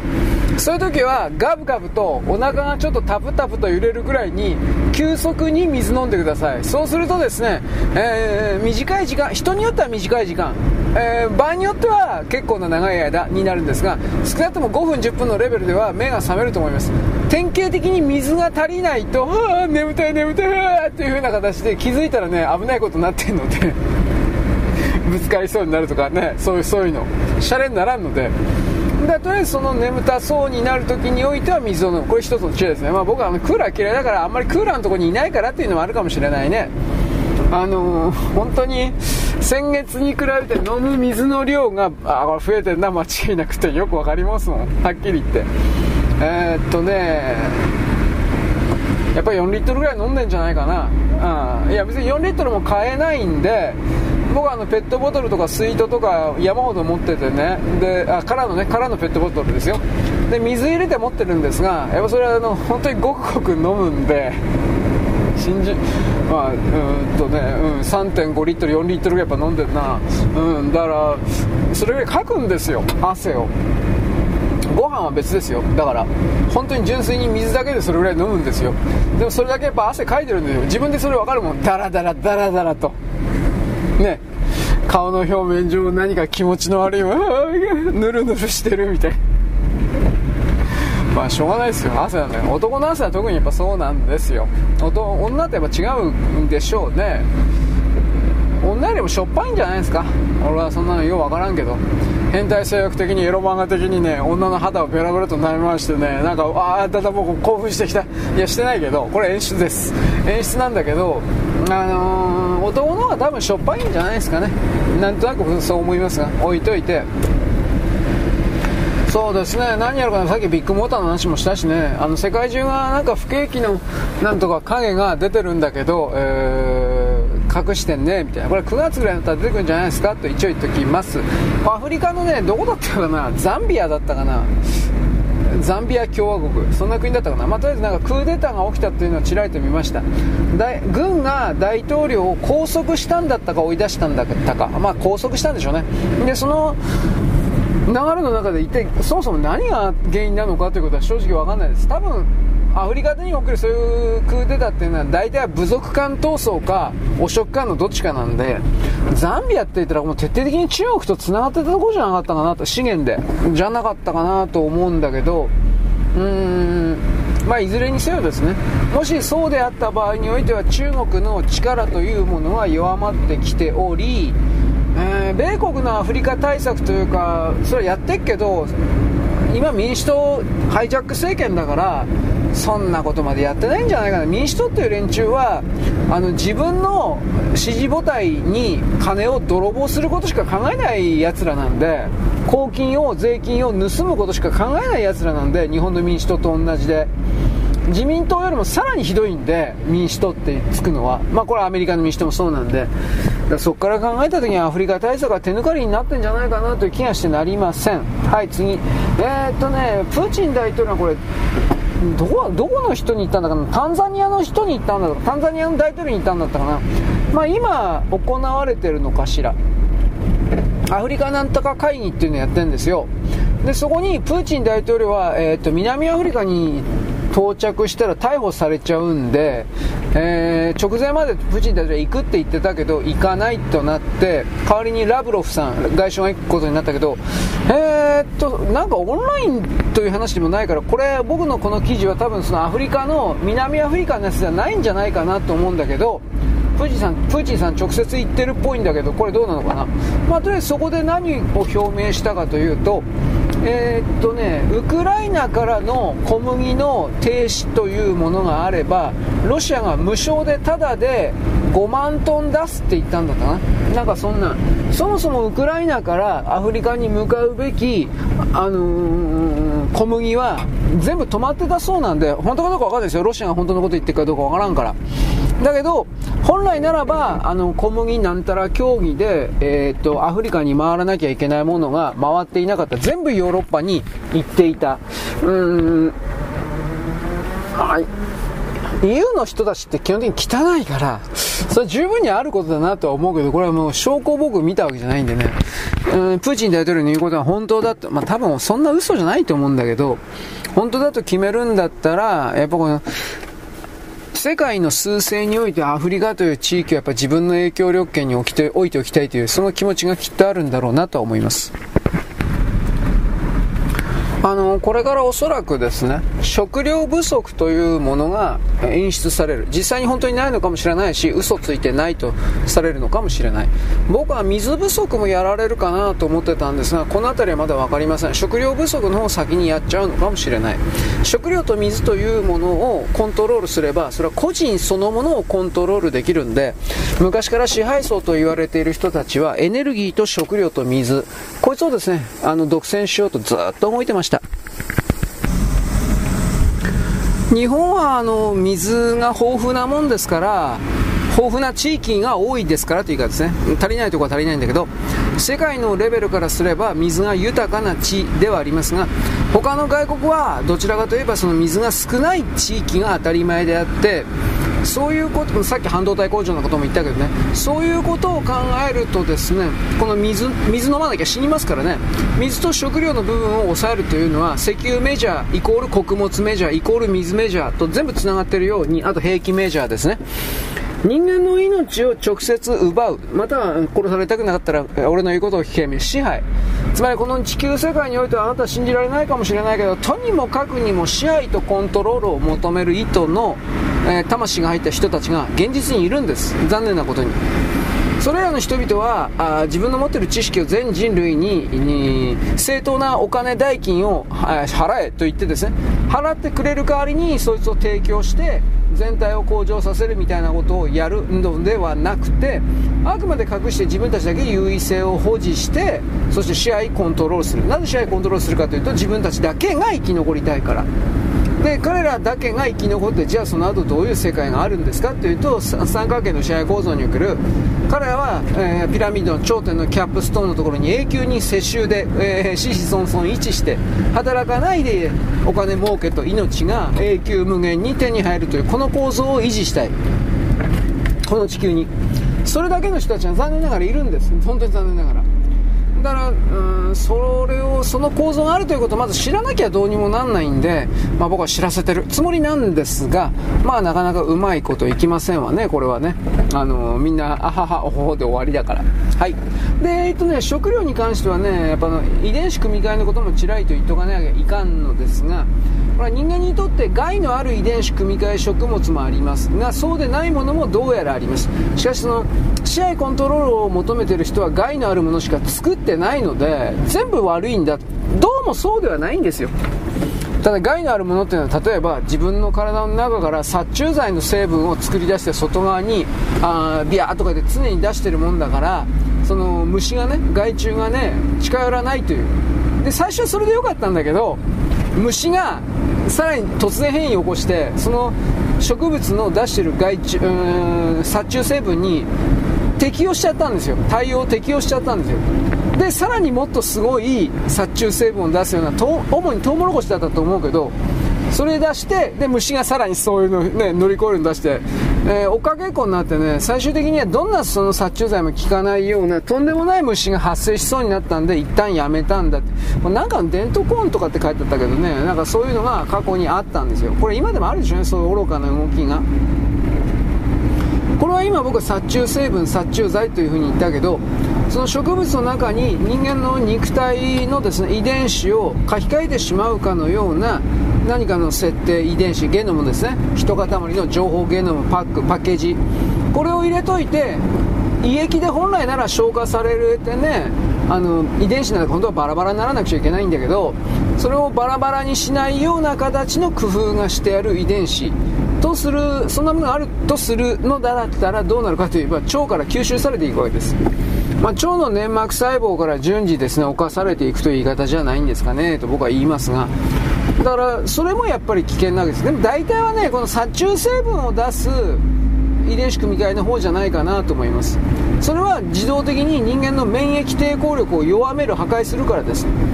で今もう一つはあのコオロギコオロギ食ですね。コオロギ食うことによってそのコオロギがあシャトルバスとして運び込むというまあ、これまた人間の遺伝子を改造するような何か。それをですね合わせられるとどうなるかというと毒性の植物うん毒性の加工植物食物、まあ、遺伝子組み換えのね悪意のある遺伝子組み換えの食物で作った加工品。それと免疫機構を弱めるためのコオロギコオロギとかなんかいろいろ。そういうものが少しずつ合わせ技で人間に仕掛けられるとどうなるかというと自然死にしか見えない原因不明の死亡で次々と人が死ぬんです。死ぬけれどそれは時間をかけるんで死ぬまでに5年10年かかると誰もそれが食べ物が原因だとかそんなこと思わないんでワクチンにしたってこれから4年5年後に仮に死ぬんだと決めたならまさかそれが2020年とか21年のワクチンの結果そうなったんだなんてえー、考えつくとは言いません。いやもちろん今27年とか28年になってそれを言う人は絶対出てきますがそれをさらに既存のマスコミは気違いがいる。ここに非科学的なことを言う人たちがいる。的な形でどうせ一時期に YouTube とかですね、えー、Facebook にあったように徹底的な言論弾圧をするんですよ。アカウント停止をするんですよ。そうなった時に庶民階層においては、えー、本当の真実を伝える術がありません。この恐ろしさをちょっとですね理解し SNS とも付き合ってほしいかと思います。そんだけ、えー、まあ SNS もねだからこれだけの数結局限定されているというのも大きな罠だと僕は思うんですよ。はいよろしく。ごきげんよう。現在は2023年の7月のですね28あ9日のですね日曜日じゃなくて土曜日であります、えーと、そろそろあなたのですね家の前、コンビニなどにですねセミの死骸が仰向けになってですねギチギチバタバタとかやってるんじゃないでしょうか、だいたいですね大体ですねもう、あのー、セミたちが生まれたり死んだりというサイクルに入っております、つくつく星かつくつく星はちょっとだけ出てるけどもうちょっと後じゃないかなと今はアブラゼミだったかクマゼミだじいじじじばっかり言ってますけどね。でえっとねその流れの中でえー、秋の訪れだなというのはバッタです。やっぱバッタ出てきてますね。殿様バッタなんかも出てきてますね、えー、車に踏み潰されておりますね。ぐちゃぐちゃと死体がいっぱいあります。気持ち悪いですね。本当にね勘弁してくれといろいろ思うんですねあ秋の訪れでございます。あの基本的にバッタっていうのは9月の頭ぐらいじゃなかったか。まあ8月でも飛んでるんだけどうん、暑いからね、今年日本全国ね。だからなんだかんだ言って早いのかもしれないと言います。で、湿っぽかったりして地面が柔らかかったりなんかすると、こいつらはですね、卵をボコボコと柔らかい地面にね、産む。えー、っとね、大雨ザーッと降ってですね、地面が柔らかくなって蒸し暑くて、ウェーとか暑かったりすると、こいつらね、気違いみたいな卵を産むんですよ。で、その後山ほどね、あの、バッタがね、帰ってね、で、そこいら中のもん、ガシャガシャ、ガシャガシャと食いまくるんです。これもまた人間の敵ですね。でも日本はまだそこまでひどくないという言い方はあります。えー、中国なんかが、いわゆるあの、なんでか知んないけど大量に発生するんじゃなかったかな。飛行と言いますね。確かね。はい。そのような流れ、感じの中でですね、えー、何言いかな、ビッグモーターかな。ビッグモーターであの街路樹が消えてる、枯葉剤どうのこうの。しかしこれ、2つの説どうもあってね、1つはビッグモーターが除草剤というか枯葉剤をまいて街路樹を枯らしたんだ、1。2番目がね、あの中古車業界ではこれは実は常識なんだと。なぜかといえばですね、ネッツトヨタとかそういうところの画像もいっぱい出てたんですが、ネッツトヨタの前の街路樹とかもいっぱい枯れてます。じゃあなんで枯れんの？一つ。自動車、その整備工場とかなんかその熱が熱いもんで、他のところよりもだいぶ暑いんで、その熱に耐えきれずに枯れちゃった説1。2番目が、ビッグモーターで元働いていたような社員がトヨタとかそういう他の会社に転職して、でそこでですね自分のとこの今のトヨタとかそういうところの売り上げ上がるんですかね売り上げを上げるために、えー、っと店舗の前のあの街路樹邪魔だからということで除草剤というか枯葉剤をかけた説。でで2つに分かれてるそうですがこれ分かりません。でビッグモーターは一方的に悪くばっかり今言ってますがやっぱりビッグモーターを擁護するような事実としての情報も出てます。他のビッグモーターで、えー、っと街路樹が枯れちゃったよという風なところで何県だったか忘れちゃったけどビッグモーターのそのお店が、えー、その行政、地方行政の、まあ、市議会がどっかに謝ってすみませんでしたとかって言ってですね、まあ、枯らしたわけではないんだろうけど、すみませんでしたとか言って、街路樹8本だったか10本だったかの予算を市議会に寄付して、で、市議会が新しくその、街路樹って何植えてんですかねポプラとかですかようわからない木の種類はわからんけどさそういう街路樹を、あのー、再び植え植え替えたというか植えたというかそういう記事も出てます。だから何が何でもそのビッグモーターが全部薬撒いてで枯らしたのではないのではないかというふうなこれまだ分かんないんですよ、うん、ただどうかな。普通の常識で考えたら除草剤撒くとこまでは分かるけど街路樹をわざと枯らす目的でそんな除草剤とか枯葉剤巻くかなというふうなそういうのはちょっと疑問としてはありますよね。本当のこと言えば。バレたらやっぱ大変なことになるから普通の常識で考えれば。はい、あとですね、世界中が、まあ、だんだんと本当に不景気というかですね、大恐慌までいかんけど、それに近いような流れになっていく流れの中で、今まで以上に泥棒が増えると思います。あの人の家に入って盗む泥棒というのもありますが、えーと、その前の段階で他国の領土、領海の中に入ってこの場合は海産物、あとは日本で言ったら今、果物とかかっぱられてるでしょう、大体ベトナム人とかそういうところ、カンボジア人とかなんかああいうところじゃないかなと、まあ、ベトナムだと思うんだけど、あのね、あの、盗まれてるでしょ、桃300個盗まれたとか、なんかそういうの、そういう系統がやたらめったら増えるんじゃないかなと思っています。で昨日だったか報道ちらっと出てたけど限界灘でいいのかな、また九州、福岡の話なんですが、そこでナマコを640キロも密漁していた、これは韓国人なのか、在日韓国人、日本にいるやつなのか分からんけど、韓国からわざわざ福岡の近くまで行って、えー、密漁していたっていうのも変な言い方だからどうなのかな？福岡に住んでいる在日韓国人の夫婦がなのかな？とりあえず640キロのナマコナマコというのは、えー、僕美味しいとは思わんけどなんか高級食材だそうで、えー、高い値段で売れるんだそうです。お酒のつまみとかでやってんのかな？あと高い値段のお寿司屋さん？でもナマコって聞いたことねえな。ナマコの握りってあんのかな？まああるか知らんけど。まあそういう形でだいぶ高く売れるんでしょうね。でその640キロも密漁していたという韓国人の夫婦だったと思うけどこれに実刑判決だったかな？執行猶予つかないんじゃなかったかな？これが出ました。3年ぐらいじゃなかったかな？これちょっと僕いい加減なこと言ってますけど。でこういう密漁とかの泥棒もどんどんと増えるんじゃないかなと思います。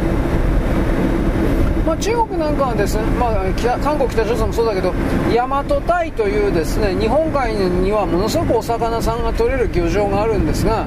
ここでの密漁というものをあ本格化するんじゃないかな。昔はなんか日韓漁業協定というものがあって韓国の連中がこれらの大和でにフリーパスみたいな感じで入って入っていったのは彼らにとってはいいんだろうけど日本にとっては迷惑でなんでかっつったら日本の取る分も含めて根こそに泥棒してたのはたんですよ。もう地引き網みたいなやつで。引き網船って言うんだったっけ？まあトロール船トロール漁法って言うんだったっけ？あれでも根こそぎもう泥棒していってですね日本の取り分がなくなってで日韓漁業協定というのが確かムン・ジェインの時だったかその前の段階パク・クネだったかムン・ジェインだったかな。あの廃止になったんですよ。更新されなかったんです。で韓国漁船というものは大和隊に出られなくなったんですね。えー、なんか日本側の言った条件を全部無視したんですよ。確か韓国の側って。ね、日本の漁師さんたちもぶち切れてね、水産庁に強く言ったんじゃなかったかな、あいつらなんとかしろって。で、水産庁の側が日韓漁業条約、協定、これを更新してほしかったら、だって日本の領土領海だから日本の方が明らかに立場強いんですよ。でこのこれを公開更新してほしかったら韓国の漁船の全てに全て例外なく全てに GPS をつけろと言ったんですよ。位置情報が24時間リアルタイムで分かる。そうすれば約束守ってるか守ってないか一目瞭然なわけですよ。あの前もって提出された漁業計画書のあの通りに動いてるか動いていないか一発で分かるわけですが韓国は確かムン・ジェインだったと思うけどこれ全部拒否したんですよ。そんなものは関係がない。我々は偉いから優れているから優秀だから好きな時に好きなだけ取るんだ。とやったんですよ本気で。でああじゃあいいよ。もう公開なし更新なし知らねえ。ということで大和隊から今でも確かえー、締め出されてるんです。でこのことで釜山の漁業組合というか漁業軍団というか壊滅状態に今でも確かなってたはずです。仕事にならんから。ざまとかって僕は本当に思うけどでこういうのもヤン・ヨクソル即よるこれがですね全部解決してくれるよ。我々韓国の都合のいいように今までのように泥棒しまくれるんだ。というようなことを本当に今でですね陳情してるというか大和隊でですね今までのように泥棒できるように。だからどっか行けよお前ら。と本当にね僕は思うんですがこういう細かいことも知らない人がですね韓国に対してちょっとでも否定できない。ネトウヨが類種人種差別は殺せとかって言うんですよ。でこういう僕はこういう時ああ日本語を覚えたてなんですね。お上手ですね。というふうに返すようにしています。バカバカしいから。知ってもいないやつが知ろうともしないやつが知ってるやつに対してギャスかギャスか言うな。ということは僕は本当に思います。まあいずれにせよですね彼らも中国人も朝鮮人も韓国人も取るだけの人たち。現状時点で彼ら変わろうとしないから。ということを僕はですね今回のなんかきついオチですね。でもしたいと思います。よろしく。ごきげんよう。現在は2023年の7月のですね、30日の日曜日であります。もう2日で8月ですね。暑い日が続きますね。体大丈夫でしょうか？私この間言ったようにですね、えー、普通のご飯食べれん人は、酢飯、お酢かけた飯、いわゆる寿司食えっていうことですね。寿司お金かかるって言うんだったら、えー、っと、スーパーに行ったらですね、いわゆる寿司の素いっぱい売ってます。まあでもそれ高いって言うんだったら、えー、っとね、米酢、えー、お寿司用の酢もあったかもしれんけどね。あと一般に蜜缶酢の寿司用とかなんかいろいろあるんですがそういう酢を入れてですねでまあ、ちらし寿司的なそういう面倒くさいことしたくなかったら酢入れるだけでもいいや。酢とですねあとは人によってはふりかけの素みたいなのいくつかあるけどそういうのを混ぜるだけでもいいですから酢飯だったら酢の飯ね。だったらあのあ食欲ねえわというふうなそれでも食べやすいんじゃない人にもよりますけど食べやすいんじゃないかなということを言います。とにかく食べないと死にます。あとこの間言ったようにその寿司酢飯ですらダメだっつうんだったらまあねそうめんとかそういうの否定はしないけどまあ、そうめん食ってるとね癖になっちゃうんですよね。でそうめんは別にそうめんを悪く言うわけじゃないけど言うほど栄養がないんでだからあ,、まあ、あれははっきりおやつなんですよあんなもんだから僕がおすすめするのはあとは餅。スーパーに餅売ってるでしょ？あんこ餅でもいいですよこの際。あんこ餅でもあんころ餅でもいいし、まあ、普通の大福餅が一番順当だと思うけどそいつにかぶりついてもしゃもしゃと食ってください。まあ豆餅とかなんか金時餅とかなんかいろいろ売ってるけどさ100円ぐらいで売ってないですか？うんもうちょっと安いかな。うんだからそれをですねとにかくもう食えない食えないという時でも食った方がいいです。米食った方がいいです。あの麦系の、えー、なんだっけ商品名忘れたよ、まあ、あのカロリーメイトじゃないけどカロリーメイト的なやつ。ソイホールド。違うな。もうああいうのじゃないやつの方が僕はいいと思います。米ね米食え。ということで、えー、頑張ってなあのこのどうしようもない 本当に暑いみたいですね。日本全国。地方欄見るけど、まあ、連日真夏日35度超え？真夏日って30度超えたら真夏日かなと思ったんだけどこの辺はようわからんのですがまあ、で真夏日真夏日と言ってますね。5日連続6日連続とかって。で夜中も、まあ、夜中も夜中も真夏日で書いてあったと思うから30度超えたら真夏日って言うんじゃないかな。多分。まあ夜中もね30度超えてるような地域がやっぱ出てますね。夜に30度超えるとやっぱちょっと辛いよね正直言うけど。はい。ということでとにかく食ってください。えー、秋冬秋春の時のまあ体感的に2倍食ったっていいと思います。それでもね足りないそうですから。水にしたって2倍飲んだっていいそうです。それでも体感的に足りない。僕昨日言ったようにやっぱ4リットルは飲んでます。いやー。それでもねあ足りないかもしれない。眠たくなるんですよ。本気で。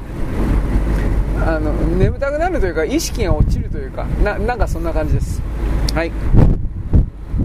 でなんか喋ろうと思ったんだけど出たねえしな弱ったなああそう反転攻勢がうんぬん。えー、っとねクライナとロシアの、え、戦争においてウクライナ勝ってるよ勝ってるよみたいな情報というのは日本に関しては完全に嘘プロパガンダです。どこか出していくから、え米国における戦争研究所っていうところをベースにしてます。各報道機関は。で戦争研究所なんか何かっていうとこれはねネオコン統一教会ムーニーの本部です。えー、っと、ネオコン選手研究、うん？なんだっけ、戦争研究所の所長は、女だったかな？まあまあ、とりあえずこれ、その女でも男でどっちでもいいんだけど、こいつが米国の統一教会、ムーニーの、えー、っと、トップだったはずです。トップだったかトップの嫁さんだったか。なんかそれが、トップだったかトップの嫁さんだったかトップの嫁さんの妹だったかトップの妹だったか忘れたけどまあ親族ですとにかく戦争研究所っていうのはネオコンおよびムーニストムーニーの連中が情報を出してます。だから基本的には全部嘘です。プロパガンダです。実際にはロシアも嘘ついてるけどロシアがでそれでもロシアは発表してます。いろんな戦果を。ロシアの発表してるやつと戦争研究所つまり日本で発表されてるメディアのそれを照らし合わせてみればいい。まあ何よりもえー、戦争が1年経ったからどうのこうのっていうふうに言ってる人違います違います。ライナが徹底的に負けてるもんですから現在の本当の戦場マップというものは、えー、一切新聞に載りませんおかしいでしょ半年前とか、え、もうはっきり戦争開始直後2ヶ月後3ヶ月ぐらいにおいてはあの戦争研究所がロシアとウクライナの隣接地域のマップ出してオレンジ色赤色なんかね車線とかね掛け網線かでここまでが占領地域ここはロシアに取られたと。うんぬんかね細かくやってたでしょ。あれ日本で出してません。でヨーロッパにも出してません。はっきり言ってあれ。あの全部ロシアに取られたからです。だからそこから戦争のリアルというものをあのー、ていうかな感じ取ってほしいんですけどね。うん。これもう一つあの日本人多分知られたくないし日本あの、ね、ウクライナのアンドロイなんとかってやつは多分これ言うと怒るんだけどウクライナの兵隊ウクライナ人みんな逃げてるんですよ。戦ってるのは全部あのあともっと言えばアメリカの兵隊。言っちゃったよ。えー、っと昔はブラックウォーターって言ってたんだっけ？今は確かアカデミアだったと思うけど、えー、民間戦争会社です。民間傭兵会社という。金もらって人殺しするだからこの間のロシアのワグナーだったっけ？あれと同じようなもんです。まあ傭兵会社ですね。ほとんどこれです。最前線出てる。あとはフランスの傭兵部隊。あれ何何十だったかな？フランスとアメリカとですね。あとイギリスはゼレンスキーが守ってるんだったね。フランスとねアメリカとねあとあポーランドか。うん。こいつらが戦ってます。ウクライナの兵隊は戦ってるふりしてます。後方部隊。まあ前線に出てるやつもちょっといるか知らんけどね。大体は後方部隊。誰の戦争なのこれ？と僕は思いました。で、これ言うとですね、アンドレなんとか、そんなこと侮辱してるるるるるるって、ね、まあどうでもいいよ、お前なんか。だから、この間も言ったけど、あの、ロシアに抑えられた4つの州ですか、およびクリミア半島、これはもう取り返せません。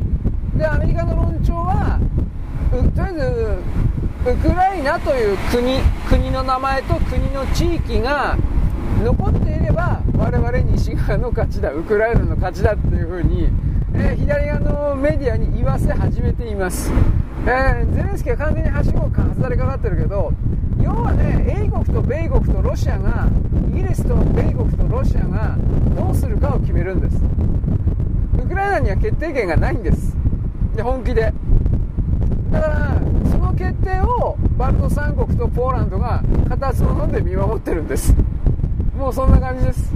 ポーランド割譲の時とドイツのねドイツとロシアのポーランド割譲だとかの時と全く同じ動きになってるそんです本当のこと言えば。だから今戦ってるふりとかしてるけどいや戦ってるか知らんけど裏側ではおそらく猛烈に戦後交渉を含めるような話し合いが僕はもう行われているだろうなと推測します。うん。だからプーチン大統領というのは各国歴訪し始めたのはその戦後復興つまりロシアの占領地域を含めるような戦後復興における商売利権こういうものの分配そうした話し合いをしている可能性が高いと僕は見ます。だから北朝鮮なんかに、えー、確か北朝鮮に4日5日前に直接訪問してるはずです。それは何かというと今この瞬間も、えー、ドンバス地域ですか。ここには北朝鮮の戦争土方が入っています。工兵隊というかまあまあはっきり土方なんですけど。で結局それを他の州でも使いたいんじゃないかなと思います。もちろんそのままを使うとですね北朝鮮の兵隊というかそういうものを使うと国連憲章違反だったっけ？なんかテロ国家だからね北朝鮮は。だからね確かね学生という身分で入ってるんですよ。学生。あこれね勉強しに来たんですよ勉強。学生なんだけど学校には行かずにツルハシ持ってるわけです。まああのロシアはそういう形で北朝鮮の制裁に関してはずっと学生ビザか。それで、えー、ロシアの中の工場地域だとか農場に北朝鮮の関係者というかそれを入れ込んで労働力として使ってました、まあ、同じことやってるわけです。うん。だからこっからの流れ僕本当にわからん。とりあえず僕は米国はおそらくは今年の末ぐらいまでには戦争をやめたいと、うん止めたいと思ってると思うんですよ。でもひょっとしたら2024年の4月5月ぐらいまで伸ばすかな。何言ってるか分かるでしょ選挙だからこの2024年の大統領選挙において私が停戦をさせたんだよ。ということを、えー、バイデンがその時候補にいるかどうか知らんけどインチキバイデン。バイデンに言わせたい。またはバイデンを下ろしたいという勢力もいるのでミシェル・オーバマもやっぱり担ぎたい勢力がいるので やめてくれ。でミシェル・オーバマはですよ。私が戦争を終わらせたのよ。って男なのにね。ねチンコついてるのにね。いやあんなのをあれなんていうかな。本気で大統領にしたらアメリカもおしまいかなと思うわ。僕はその辺思うけどアメリカ人の、当のアメリカ人もそれを思うかもしれないけども、勝手に何でも進めるからね、民主党側政権とかそういう人たちは。だからそれはこれからの行く末を見るしかないんですよ。だからね、あの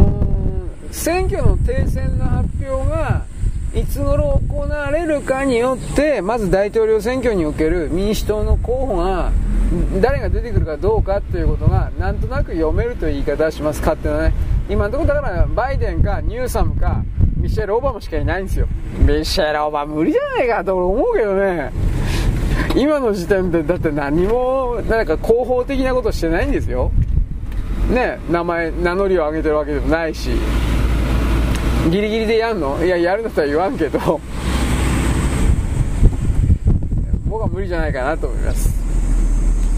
じゃあやっぱりこのなし崩してバイデンでやるのかね？ミシェル・オバマってさってその、うん、選挙事務所とかさスタッフだとか金とかどうすんのってあの選挙の金費用とか。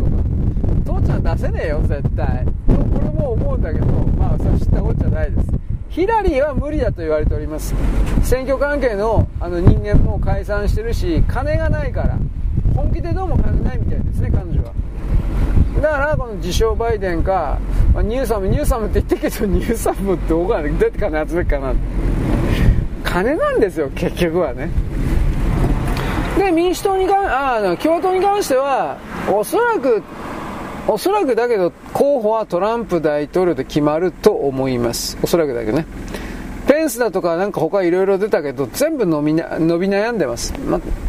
あのペンスはともかくとしてあのニキ・ヘリだとかあの辺はもう副大統領狙いですよ。どう見たって。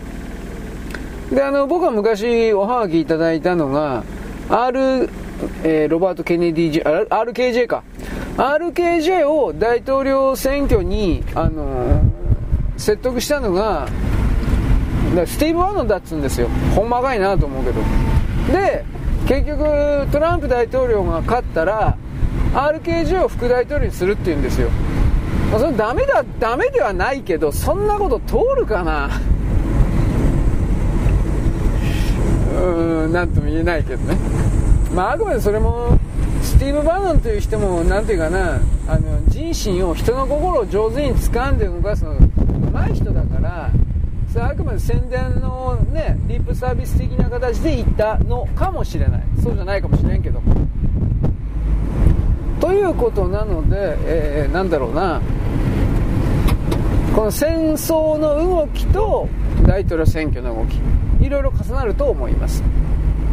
でもう一つは、えー、大統領選挙中にアメリカの経済がドカーンとねなんかクラッシュするんじゃないかというその辺。あのねリーマンの時と同じような流れになってる。大体1年ぐらい前にねあのー、どっかの銀行がボンボンといってそれを無理やり抑え込んだのはいいけど1年後にボンと出ちゃったっていう。これと同じ流れになってるのでシグニチャー銀行だとかさシリコンバレー銀行とかあともう全部で3つぐらい飛んだけどさあれがあの飛んだ時の動きがあのリーマンの時の動きと本当に同じなんだって。だから24年のどこかでポンといくかもしれない。まあもちろんそんなことだったらアメリカの支配層は困るわけですからアメリカの政府というか行政体というのは建国以来その時からのあの支配層を守るために組まれたシステムですからもちろんそうはさせないように努力はするでしょうがでは果たして本当にねどれだけ人間の側がさせないぞとかってやったところでね、無理な時は無理だからねもうこれ何とも言えんけど。ということでございますから、えー、いっぺんに何でも起きるかもしれませんよね。ということを言います。あとは2024年台湾の総統選挙もあります。うん。でこれをもちろん中国は工作徹底的にやってますから国民党の政権の政府にする。ここまでは当たり前読めるんですけどあの肝心の中国がバブルがもう100波飛んじゃったんでどう見たって。でここからどうなるのかは分からない、うん。それでも軍と人民解放軍とあなた中国共産党のとてつもなくお金を持っているような一部の人たちには強い影響大きな影響はないからとされるけど分からんけどね。ないからだからうーんどうだろうな中国人の普通の国民をある意味生贄としながら、えー中国はもう45年は無理だろう。12年ぐらいは工作国家としての工作力仕掛けていくを強めるのかな。この辺はわからないです本当に。本当にお金がないって言ってる人とあのゴールドをいっぱい買ったって話したでしょ。金の現物。でそいつでいろいろゲームチェンジするんだとかって言ってる人もいます。だけど中国だから本当に金の現物今でも金庫金庫的なところに本当に持ってるかどうかというとあいつら嘘つきだから分からんのですよこれは。本当に嘘つきだから。だからそこから考えた時にですねうーん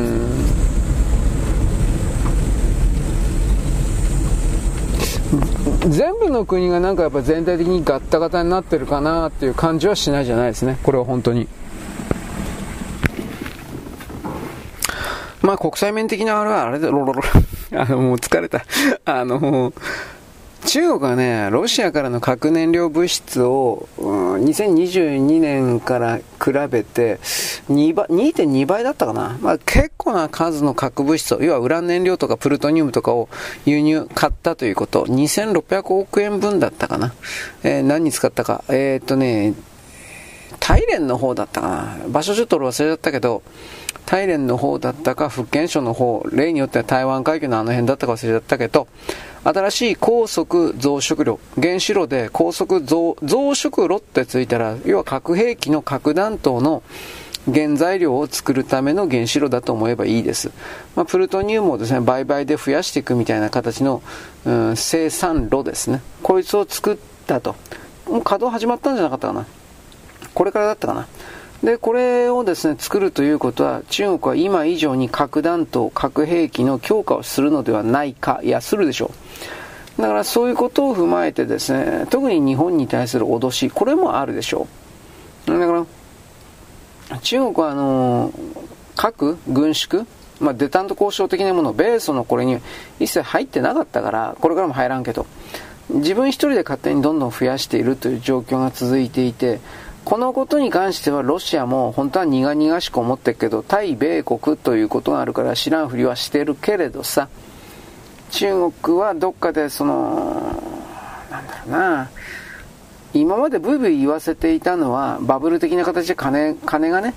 あの国の国家のサイズを膨らましていたからだけど、金がこれから急速に減っていく、抜けていく中で元のサイズに戻ろうとするときに、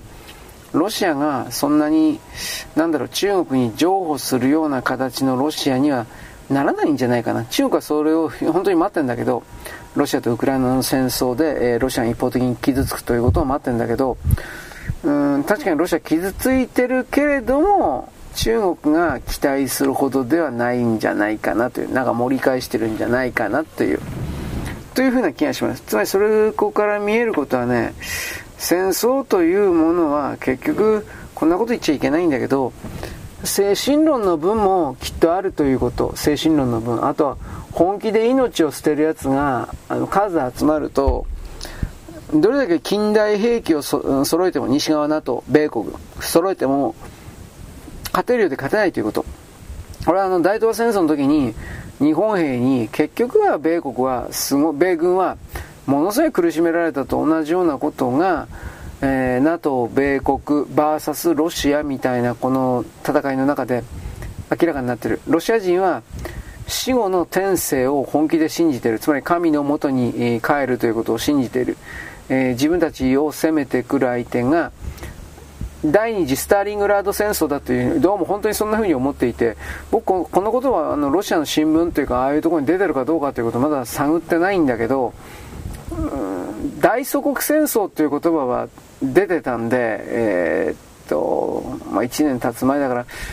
うん半年も経ったあたりかな大祖国戦争はどうのこうの、まあ、コラム的な形で。だから、大祖国戦争は何かって、まあ、ナチス、ドイツと戦ったということ、一連のことを言ってるわけだから、その単語が出てくるということは、やっぱロシアの一般国民とプーチン大統領にすれば、ウクライナというのはもちろん背後に、えファシストがついていると。でそのファシストの内容を分解してみるとそれは明らかに我々の信奉する神東方正教会とは似て非なる、えー、西側のバチカンのキリスト教徒を偽装したそれですらないそれを偽装した、えー、と悪魔教と悪魔教東方正教会の信者にとって悪魔教という連中というものはそれを表した言葉確かあったんだけどね何だったかな。アンチクリストで要は反キリストでいいのかな。アンチクリスト、うん。まあ、とりあえず、まあ、悪魔教的な人なんですけどね。あ存在という意味なんですけど。それがロシアの国土を侵食しに来た奪い取りに来たうんぬんかんぬん。この概念がずっと通底している、そこの方でみんな共有する、えー、一般国民におけるコンセンサスになってるっていうんだったら、それは経験なるロシア人は、信仰のために命を捨てる人もいるでしょう。僕にはちょっと考えられん考えだけどね。ポーランド人なんかにもそう信仰のために命を捨てる人がいないかったら、やっぱいるんですよ。そんないっぱいはいないけどね。だからそういうものが西側とぶつかり合ってると考えた時に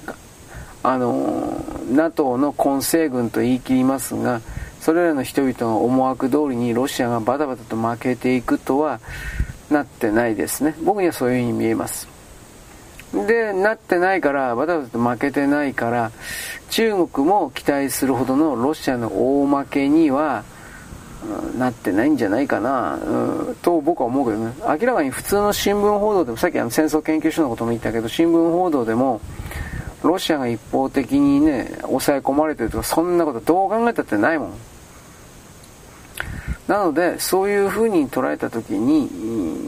ロシアが有利なんだと一旦捉えた時に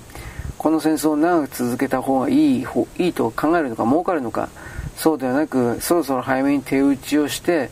えー、ウクライナの側に来る戦後復興利権か、こういうものを確立した方が少なくとも当場の銭を稼ぐだとか、体制を立て直すだとか、その意味においては重要、必要なんじゃないかみたいな、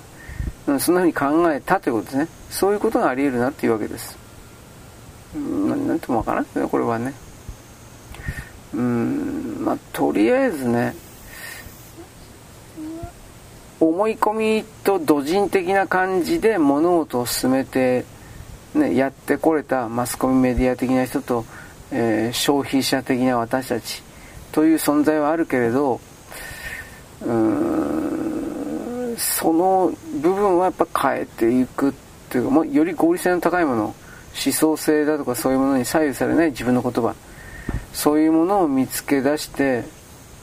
それを採用していくしかないんじゃないかななんていうのが、えー、まあ、今回のオチであります。はい、よろしく。ごきげんよう。